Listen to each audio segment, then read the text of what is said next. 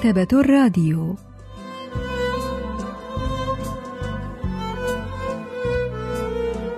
أهلا وسهلا بكم في حلقة جديدة من البرنامج الأسبوعي مكتبة الراديو الذي نستعرض من خلاله كتابا جديدا كل أسبوع.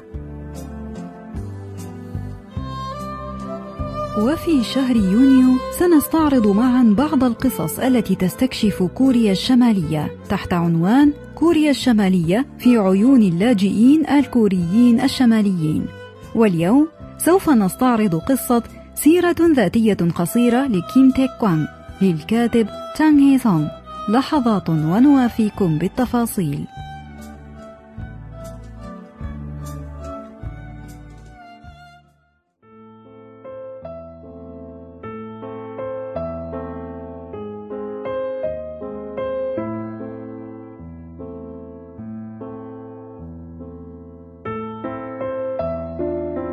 ولد الكاتب جانغ هي سونغ في مقاطعة جيلين بالصين عام 1945 وقد عمل في الصحافة وتأليف المسلسلات الدرامية للإذاعة المركزية بكوريا الشمالية. وقد كتب العديد من الأعمال منذ نزوحه إلى كوريا الجنوبية عام 1996 وقصة سيرة ذاتية قصيرة لكيم تيك كوانغ التي سنستعرضها اليوم معا نشرت عام 2020 وهي تدور حول صحافي من كوريا الشمالية يدعى باك سانغ سون تبلغه أخبار عن كيم تيك كوانغ أثناء رحلة عمل.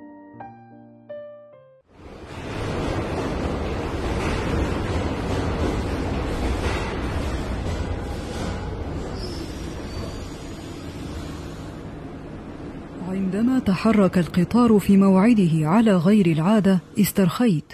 ولكن ما إن بدأ في صعود الطريق المنحدر حتى تباطأت سرعته إلى أن توقف تماما في محطة كوان.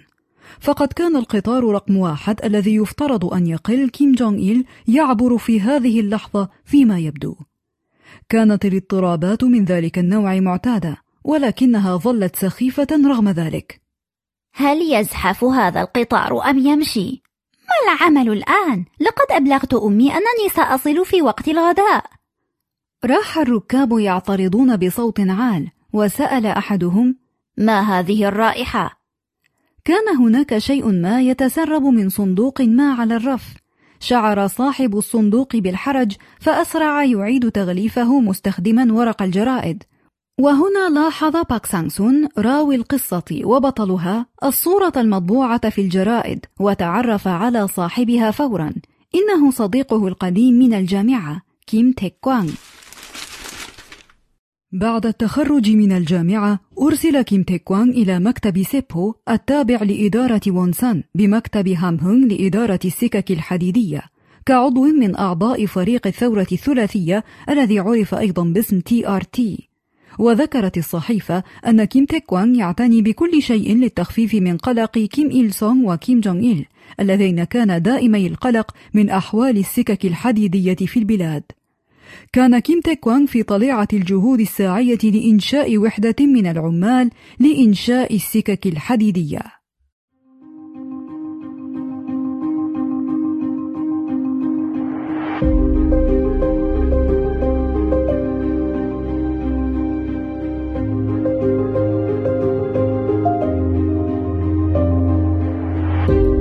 ذات يوم بينما كان العمل في إنشاء روابط السكك الحديدية يجري على قدم وساق اكتشف العمال أن المكان الذي خصص لنومهم قد نشب فيه الحريق. عندما وصلوا إلى المكان كان السقف على وشك الانهيار. فكر كيم تيك وانغ للحظات قبل أن يقفز في قلب النيران.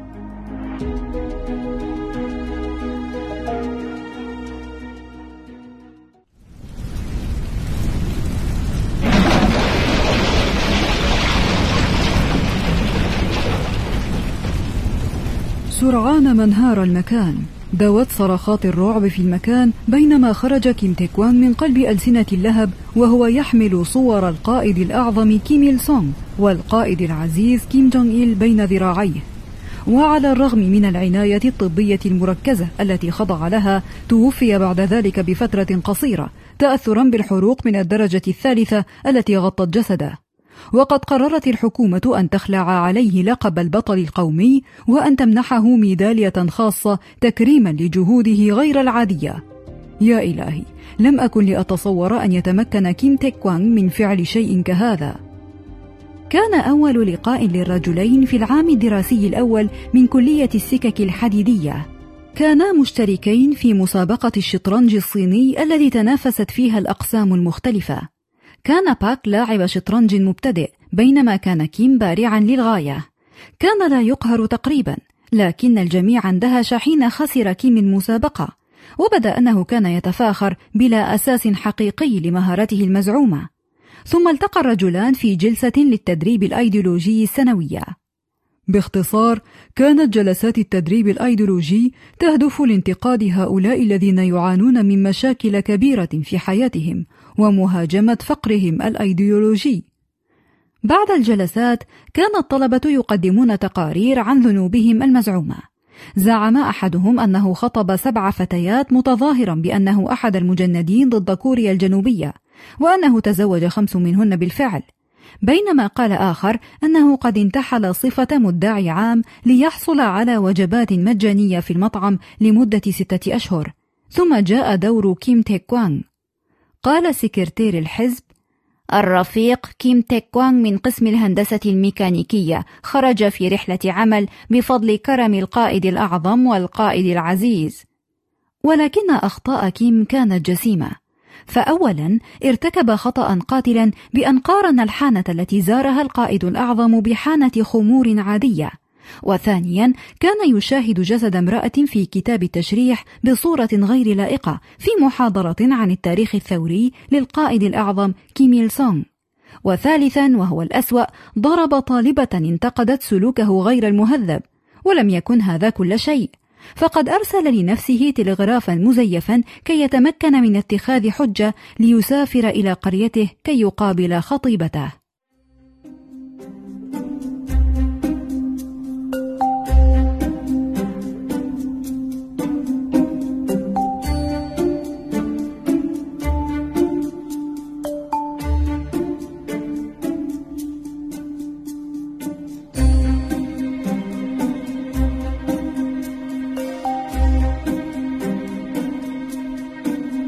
جاء في نص التلغراف المزيف يجب حضور كيم تيك كوانغ على وجه السرعة والدته في حال صحية حرجة. ثم أخذ التلغراف المذكور وسلمه إلى الأستاذ المسؤول عن شؤون الطلبة. لكن القوانين كانت تنص على أن الطالب الذي يتسلم تلغرافين أو ثلاثة على الأقل هو فقط من يسمح له بالذهاب. ازداد توتر تيك كوانغ فأرسل لنفسه تلغرافا جديدا بعد عدة أيام. جاء في محتواه يجب حضور كيم تيكوانغ على الفور فقد توفيت والدته. قال لأستاذه يا إلهي لقد توفيت أمي. ما العمل الآن؟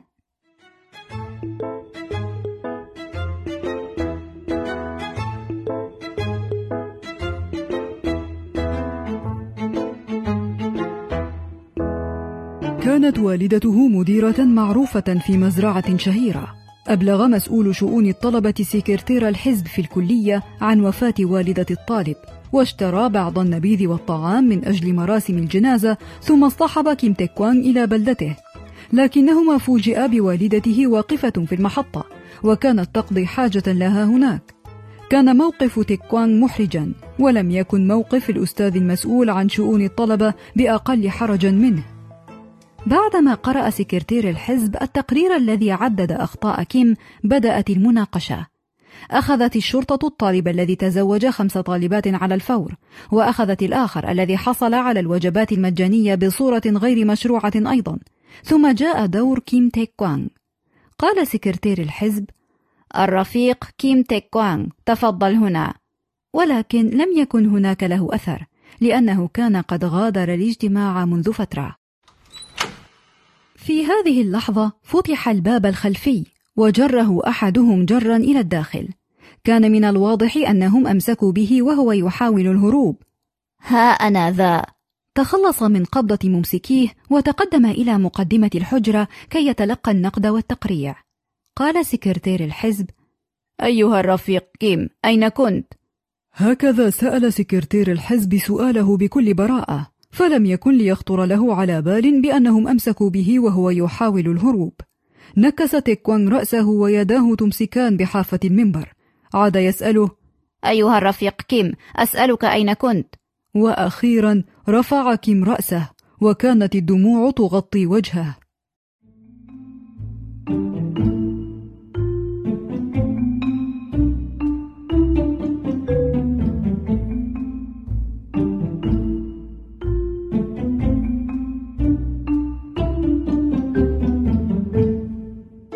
قال كيم كان أبي مزارعا فقيرا من سون تشونغون بمقاطعة بيونغان الشمالية. لم يذهب إلى المدرسة الابتدائية قط. ناهيكم عن الجامعة. وماذا عن أمي؟ إنها مثله تماما ولكن قائدنا الأعظم وقائدنا العزيز كانا كريمين. فاستطعت بفضلهما أن ألتحق بكلية السكك الحديدية الوحيدة في البلاد. كما ذكر في التقرير ارتكبت أخطاء كبيرة لا يمكن التسامح معها أخطاء لا تليق بعضو في الحزب بل لا تليق بإنسان أعرف أنني سأحال إلى السلطات القضائية بمجرد انتهاء الاجتماع ولكن كيف يمكنني أن أغادر ذلك الاجتماع دون أن أردد بعض المقاطع من شعر قائدنا العظيم أو خطبة قائدنا العزيز؟ سأل سكرتير الحزب هل تعني أنك كنت في طريقك إلى السكن الجامعي لتجلب كتب قائدينا؟ نعم. لم ينبس مسؤول شؤون الطلبة ببنت شفا إذ بلغ ذهوله مبلغه. أما تيك كوانغ فقد ظل يضرب صدره في ندم ويبكي في مرارة. في النهاية ألقى نفسه في اتجاه صور كيم إل سونغ وكيم جونغ إل التي علقت أعلى الحجرة. آه يا قائدنا الأعظم ويا قائدنا العزيز أرجو أن تسامح ابنكما المذنب. ابنكما هذا ارتكب العديد من الجرائم اليوم وهو على وشك أن يحال إلى السلطات القضائية. ولكن مهما كان مصيري فلن أنسى أبدا أن حبكما أعلى وأسمى من السماء وأعرض من البحر الواسع.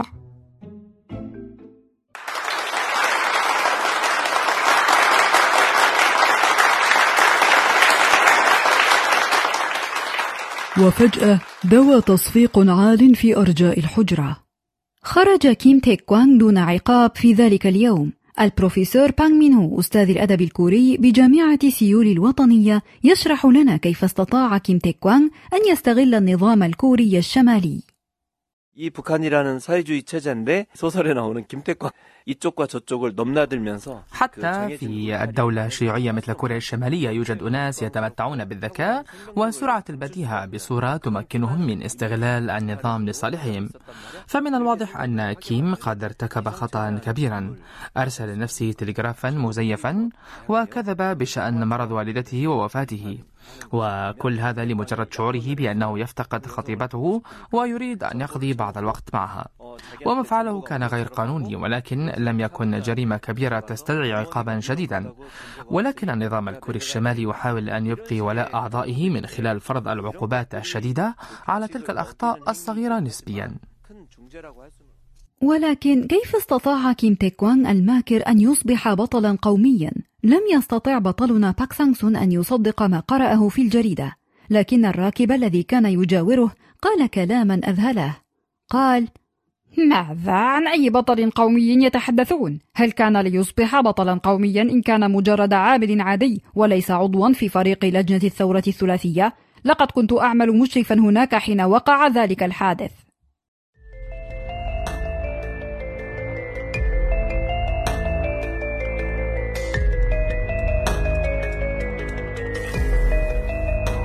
كانوا يقطعون الأشجار كي يستخدمون خشبها في صناعة روابط السكك الحديدية. ثم صاح أحدهم أن حريقا قد نشب في سكن العمال. عندما وصلوا إلى السكن كان الأوان قد فات. بدا أن الحريق لم يخلف ضحايا في البداية ولكنهم اكتشفوا بعد ذلك جثة في غرفة صغيرة جدا تستخدم كمخزن. كانت هذه جثة كيم تيك كوانغ هل تعني أن كيم تيك كوانغ لم يصعد على الجبل أصلا؟ أعضاء فرقة الثورة الثلاثية لا يصعدون على الجبل فالجو في الغابات بارد للغاية والعمل شاق. لم يكن ليعمل مع العمال العاديين. الحقيقة هي أنه قد شرب الكثير من الخمر في الليلة السابقة وكان مستغرقا في النوم في المخزن. كانت وحدة تقطيع الأشجار موجودة بالفعل ولكن لم يكن كيم تيك وانغ هو من أنشأها. ولم يكن هناك أي صور للزعيمين في سكن العمال في ذلك الوقت أصلا. لكن لا بد أنه قد فعل شيئا ما ليستحق التكريم كبطل قومي. كيف نستطيع أن نقول إن عضو اللجنة الثلاثية الذي أرسله القائد الأعظم والقائد العزيز نفسيهما قد مات بينما كان مستغرقا في النوم لأنه جاوز الحد في شرب الخمر وكان ثملا تماما. إذا أنت تعني أن المسؤولين الكبار لا يعرفون تلك القصة ولذلك اعتبروه بطلا؟ بل يعرفون طبعا. لكنهم أضافوا بعض التفاصيل ليوحوا أن كيم تيك كوان كان يشرف على إنتاج روابط السكك الحديدية.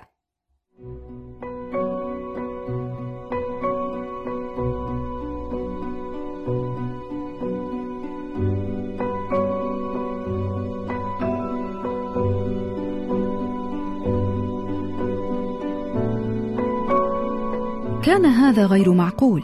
شعر سانغسون بالمرارة تتصاعد في فمه. كان بإمكان الزعيم الأعظم والزعيم العزيز أن يحول نصابا إلى بطل قومي إن كان هذا يعني دعم الدعاية لحكمتهما وبراعتهما في القيادة إلى أين تسير البلاد؟ كلما فكر في الأمر شعر باليأس يحيط به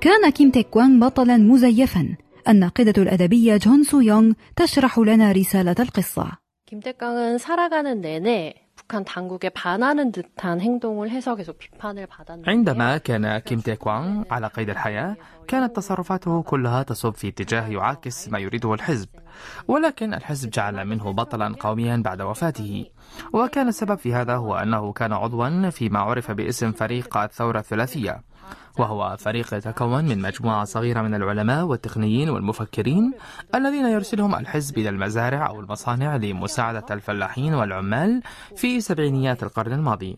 وكان من ضمنهم مهام الفريق مراقبة الناس لحساب الحكومة. ولهذا أراد المسؤولون أن يجعلوا من موت كيم مشهدا بطوليا جميلا لإخفاء الحقيقة وحماية سلطتهم. وعنوان القصة سيرة ذاتية قصيرة لكيم تيكوان يوحي لنا بأنه سيسرد وقائع حقيقية من حياة شخص ما. ولكن هذه السيرة سيرة كاذبة مزيفة فهي تحول شخص مثير للمتاعب إلى بطل مثالي بعد موته وهو ما يرينا الجانب المظلم من المجتمع الكوري الشمالي الذي عاش فيه كيم تيكوان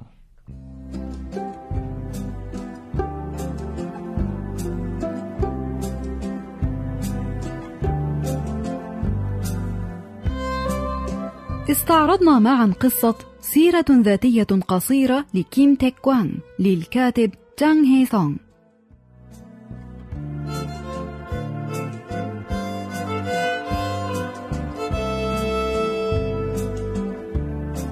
وإلى اللقاء في الأسبوع القادم مع كتاب جديد ومبدع جديد.